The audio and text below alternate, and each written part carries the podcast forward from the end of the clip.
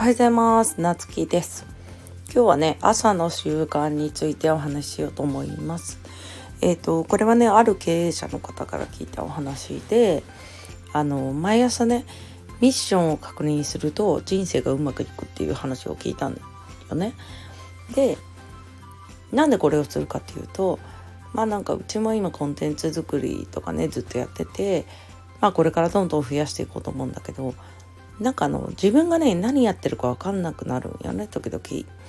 だけどあのこのね毎朝ミッションを思い出すっていうことをやればその自分が今何やってるんだろうみたいなことがねなくなってくるっていう。でなんでこれがね余計に刺さったかというとちょうどねなんかそのミッションを考えてたところだったんよね。でまあなんかこう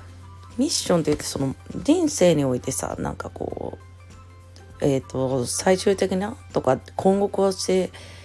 いく例えば社会貢献まあうちは社会貢献とかねそういう感じなんだけどでもまあその前に具体的な例えば今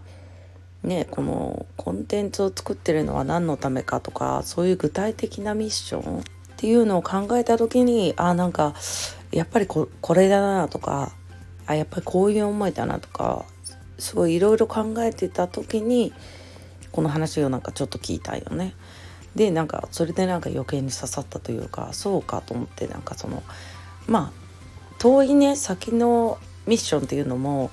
もちろんそれはそれでいいと思うんだけどやっぱり日々のまあ何のかためにこの活動してるとか今やってるビジネスが何のためにとかね誰をどう幸せにしたいかとかねそういうもっと具体的なところまで落とし込んでいくとまたなんかこう違うなっていうのをなんかすごい実感したところだったんよね。